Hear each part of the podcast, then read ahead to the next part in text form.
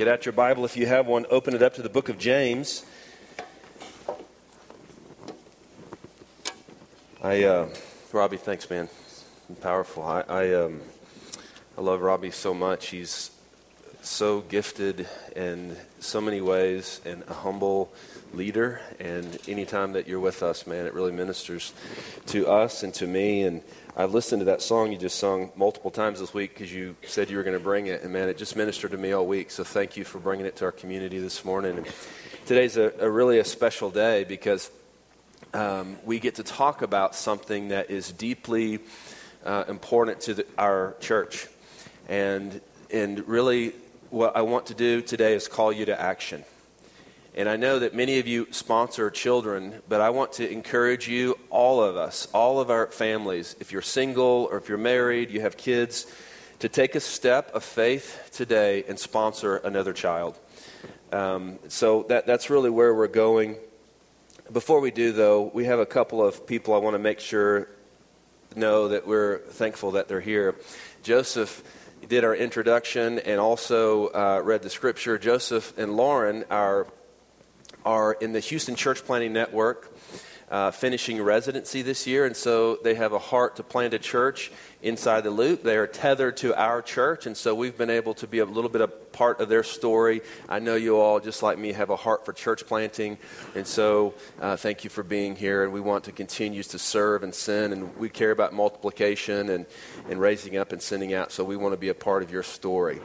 Um, also, uh, a little bit of a surprise guest. We have a pastor all the way from Uganda. Uh, this is James Luwaga. And uh, would you please stand and let's just thank this brother for coming all the way here. He is a friend of, uh, Vivek and Liz, and uh, now a friend of ours. And so we look forward to getting to know you and your work. And um, there's a lot in this morning that, that compels us to think about things that are happening outside the walls of this room. Since we began this church four years ago, we've said from the beginning we want to be about something that's larger than just gathering people in a room to talk about God. We want to be a part of something that multiplies uh, the presence of God in the lives of our neighbors, our family members, and our community. We care about planting churches. We care about people on the other side of the world, people that we don't even know. And, and so to be here with you this morning in this way is so exciting to me. And I just want for you to think for a moment um, about this week. now, I've never, as a preacher, thought it was my responsibility to bring the news. But I want you to think for a moment about something that you heard in the news this week that created some unrest in you, some stress. We can think of the events in Baltimore. Certainly, we want to think about what happened in India. My purpose is not to create stress in you, but I want to kind of maybe reawaken in you a sense that in our world there is great need. In our world, there is great need. Now, when you look into our world, maybe on the other side of the world or another city or just down the block, and you recognize that there is great need, you respond in some way. Some people have responded in this way this week with hatred. What's happening in a city stirs in you hatred for the police or for the thugs or for injustice. It stirs in you hatred, and venom is spewing from your mouth, and, and, and in your heart it's stirred up. Others of you respond by taking sides. Still, others more positively respond with feelings of love, a sense of, man, I feel really bad for the person that's hurting or injured or suffering from injustice. But what I want to say to you this morning, right from the beginning, is that whenever we recognize need in our world, hating or taking sides or merely feeling love for that person is not enough. If you have received Christ, you see, in Christ, we're called to action. Here is my main driving idea that I want to talk about briefly this morning. Talk is cheap. Let's get to work showing love with our good works. Talk is cheap. Let's get to work showing love with our good works. Now, I want to say many of you are. You're very involved and active in your faith as an expression of God's love and response to what God has done for you. But my charge to you this morning is this. Let's let's do less talking about what we believe to be true about what God thinks about injustice or poverty or problems and let's do something about it. In James chapter 2 there was obviously a problem in that church that James was addressing throughout his letter where people thought that if they professed a belief in God that that was enough to demonstrate that they truly were in Christ. But what James addresses throughout his letter is very practical in many ways. And we get to chapter 2 in verse 14. And prior to that, he's just basically said, don't treat different kinds of people differently just because some have and some um, some do not have. Don't treat them any differently. And we get to verse 14 of chapter 2, and James says this. So I want to just quickly teach you 14, 15, 16, and 17, and then tell you a couple things, call you to action, and then pray to God that you respond. James says this What good is it, my brothers? So, my brothers, anytime you see that phrase in the Bible, it's a term of endearment. So, it would be as if you were at my house and you were warmly welcomed into my home. We were going to have a serious conversation. I wasn't talking down to you uh, or being mean to you or overly demonstrative when I'm talking to you, but it's a term of endearment, of being friendly. Like, hey, let's let's talk about this because it's important and I love you and I care for you. This is how James is talking to his readers and how I want to talk to you. What good is it dear friends, my brothers, those that I love, those that I care about, those that I wake up thinking about and praying about and being concerned for. If someone says he has faith but does not have works, interesting, this week I went to a gathering of about a hundred or so church planters. Ed Stetzer was there. Ed Stetzer is a voice in Christian, uh, the Christianity today, and he talks a lot about what he finds from research that he does. So he's a very rep, fairly reputable guy. And it was interesting what he said that 75% of Americans claim Christianity. And of course, everybody gasped, right? Oh, yeah, yeah, yeah, right. And what he did from there was he broke it down to 25% are uh, kind of cultural Christians. Others are um, congregational Christians. So, cultural Christian would be like if you ask somebody, hey, are you a Christian? They'd say, yeah. But you there's no evidence of that in their life, right? They don't go to church. They grew up in a church, maybe. Maybe they were baptized when they were young or whatever, but there's no real sense of conviction to their faith. And then there's congregational Christians. So the people that kind of come to church casually, but it really has no bearing on their life from day to day. And then there's 25% of convictional Christians. And uh, people like many of you who profess Jesus as Lord, and it affects your behavior, it affects your life. You do feel called to action every single day in wanting to honor God with your life. And, uh, and it occurred to me as I was reading this passage that anybody that has as a part of their words, they profess faith, but their works do not reflect the faith that they profess, they are like the 50% that are out there, maybe 25 of people that say, Yeah, I'm a Christian, but there's no real conviction about what they believe. This is what James is talking about. There is a group of people who say, Yeah, I have faith in God, but it doesn't affect their works. This is a problem. He says in that second verse, second part of verse 14 can that faith save him? Now in the greek the way that this question is written it's not really a question with an unknown response. It's a question that that expects a no an emphatic no. So can that faith save him? Everybody say together no. If verse 15 if a brother or sister is poorly clothed and lacking in daily food so like if you see somebody with a need and one of you says to them, Go in peace, be warm and filled. Now, this is an interesting kind of phrase. You know, when we talk about mission as a church, we talk about we're inviting busy people to experience the peace of life with Jesus Christ. And that is rich for us Because we believe that when God created all things, there was order, there was peace, there truly was shalom. Sin disrupted that, and since the fall, God has been working to restore order, restore peace. Do you know that throughout the world, uh, a common blessing that people give to another is some form of shalom. In Ethiopia, it's salamdu. In Uganda, I'm sure there's some sort of blessing like that. It means we long for the day when all that's broken will be restored.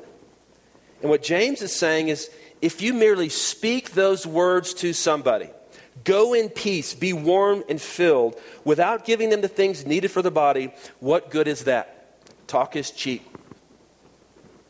You say you long for restoration. You say you long for peace and for order and for people to encounter a risen Savior Christ, for the, for the hungry to be fed, for the naked to be clothed. You say this, but unless you're willing to really do something about it, then what you say means nothing. Verse 17 So also faith by itself if it does not have works, is dead. It's not profitable, it's useless. I contend that in our day, it's very common for someone to profess Christ, profess faith in Christ, but have no works to prove that they are, in fact, in ch- a child of God and in Christ. We want to be the kinds of Christ followers that do more than talk, that do more than just sit around with other people who are willing to say the same kinds of things as we are and share stories that really have very little to do with what God wants to do to restore the brokenness that's all around us. We want to be the kind of people who will move outside the walls of our comfortable lives so that we can demonstrate the love of God with our good works. And that has implications locally, right? When we talk about strategy, we talk about restore local, restore global. We care about restoration locally. Many of you are involved in things in our city that are broken, and you're hoping to restore them. But really, what we want to focus on this morning is our work as a community of faith globally. And I want you to know, as you've probably already picked up on, that our church has an ongoing partnership with Compassion International. Their mission is releasing children from poverty in Jesus' name. Basically, they pair up children from underdeveloped countries with families from developed countries, and there becomes a great relationship there where we get to serve them, and probably more so, they get to serve us by allowing us to be a part of this story and what God is doing. I am personally connected with this work because I've traveled with compassion to Kenya and also Ecuador. I've seen firsthand, like Robbie, what they do. And I did that because I wanted to be sure that if I was going to lead our church to get involved in this way, that it was legitimate. I have I have literally looked into the eyes of children whose lives are being transformed by $38 a month. I have shared meals with them. I have prayed with them. I've even painted some of those little girls' fingernails. I'm personally connected to this work because our family is sponsoring three children. We have one child that we sponsored for about 15 years. His name is Philemon. He's from Tanzania. When we first sponsored him, he was like one of the little ones on the table out there, very small. And every, one, every year or so, we get another picture. And now he's tall as a tree. And Jeannie and I cannot be more thrilled to have been a part of his journey for 15 years. We also sponsor Lillian in Kenya. I sponsored Lillian because I felt kind of bad about not sponsoring her. I was going to go to a Kenya uh, compassion trip, and I thought I didn't want to be the guy there not sponsoring any kids. And so I was like, sure, I'll sponsor her. And and if there was any regret or any hesitation in me, it went away the first time I saw her. Shy, beautiful. And after spending a day with her, and at the end, with tears in my eyes and tears in her eyes, looking at her and thinking, $38 a month? literally transforms this little girl's life. Not only does it transform her life, it transforms her family. And the combination of what compassion is doing in a community transforms communities. And then most recently, we sponsored Angie in Ecuador, and I got to visit her. And then just a year later, Jeannie, along with some of you, went to Ecuador with our church, and Jeannie got to sit knee to knee with Angie and just tell her how much we love her and how thankful we are to get to be a part of her story. I'm also connected to this work because many of you sponsor kids. Many of you are doing the hard work of remembering them each month, writing them letters. If you aren't writing them letters, I would strongly encourage you to prioritize that at least once a month. You can go online, type in a letter, they'll send it for you. Because those children look forward to your letters, to your contact, to your love on paper. Our church is very involved. So if you were to ask me, what is it that stirred in your heart then and now it feels so strong that would compel you to get involved 15 years ago. Jeannie and I were newly married when we sponsored our first kid.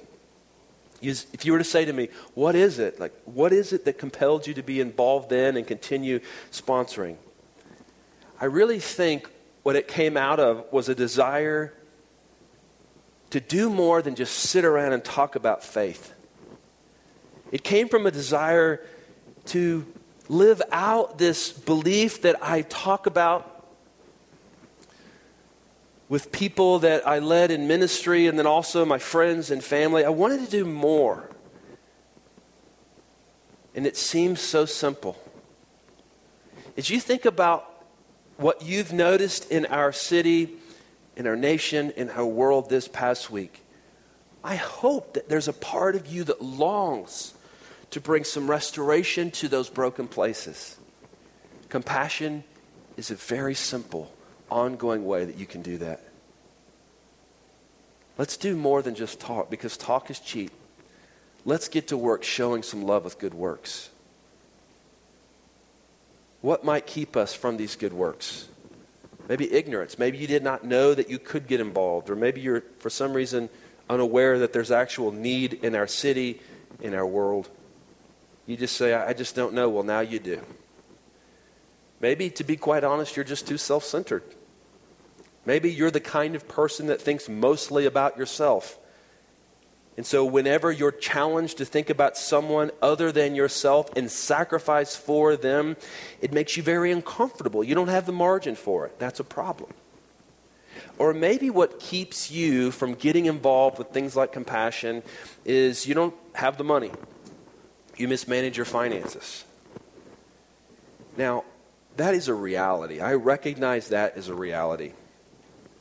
It's one reason that tonight we begin uh, Dave Ramsey's Financial Peace University. If you want to be a part of that, we want you to be a part of that so you can get your finances in order.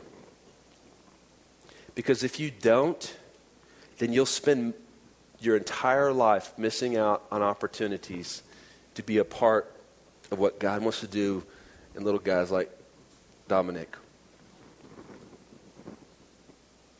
So maybe for you, you'll be kept from this good work because you've mismanaged your finances and you need some help. If you live beyond your means, you do need help. Let us help you. What motivates us to keep these or to do these good works? Is it a sad story? I could give you some sad stories. When I met Lillian, what I found out about her was that her dad was murdered, her only brother was crippled. Her pa- family was poor.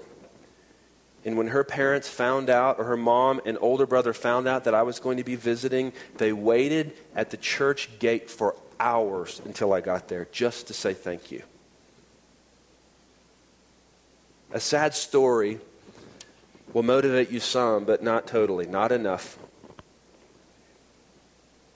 Maybe you think you might be motivated because there's a sense of in you that if you do this that you'll gain God's approval.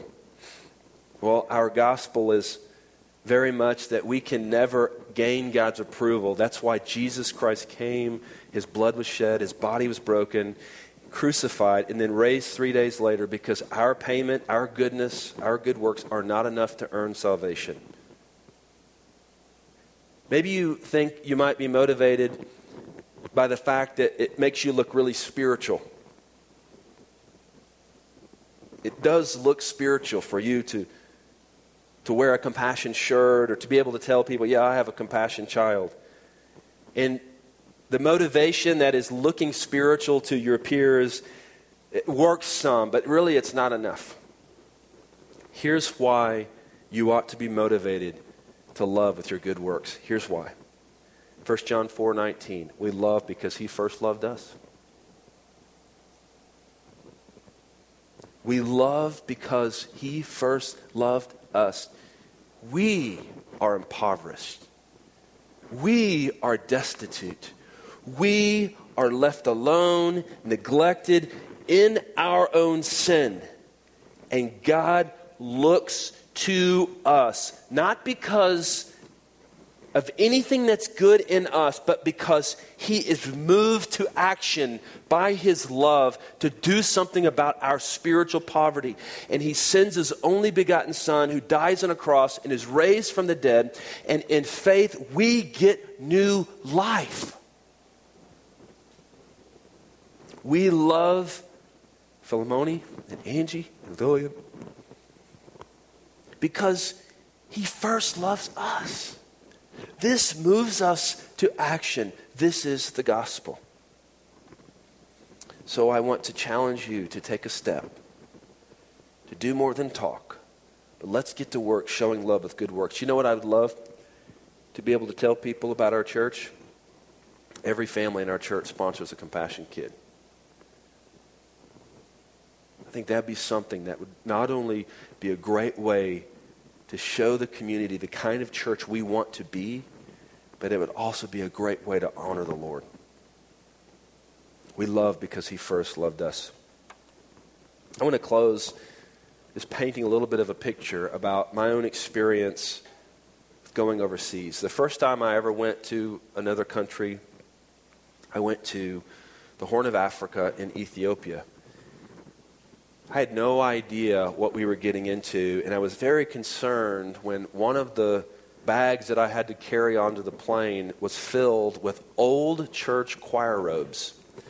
I guess a pastor there had requested some choir robes for his new church, and so for this very long trip, I had to carry this, this gigantic bag filled with choir robes um, with, with us. And I knew I shouldn't complain, but I certainly was complaining in my own heart, right? I'll never forget, we got off the plane, we got to the hotel, got our stuff, got on a bus, drove for several hours on a very bumpy road to this remote village with houses that you would not even consider living in. We made our way to the church, and from a distance, I hear this singing and this dancing. Now, it was me and three other white guys, all of whom were deficient in the ability to dance like an African. I'll never forget as we're approaching the church, the anxiety in me is going out the roof because I know what's about to happen. They're about to invite me into dancing with them. And Jeannie will tell you, I tell her all the time, baby, I'll do a lot of things, but I won't dance. But sure enough, we get there, and the music and the singing is so loud and so beautiful, and it literally, even as I tell the story, I can smell the, the dirt and the straw from the walls of that church. I can see the people dancing. I can hear the songs. And we get there, and whenever we opened up that bag, that duffel bag filled with those choir robes, there was so much praise and appreciation. They began to put them on. They began dancing, and we danced and sang for it had to have been an hour. I mean, I was sweating. It was it's Africa. I mean, I was sweating like a dog. And I was in that moment, and I thought for the first time ever, and have forever been changed in that moment. When I came here, what I thought these people needed was money. But what I knew they needed instead in that moment was not money, but love. And in some small way, my offering of bringing these choir robes to them was about something more than money. It was about me demonstrating very practically to them, I love you. That's what this is about. $38 a month is not what it's about. It's about showing God's love in a practical way. Will you respond? Will you take action?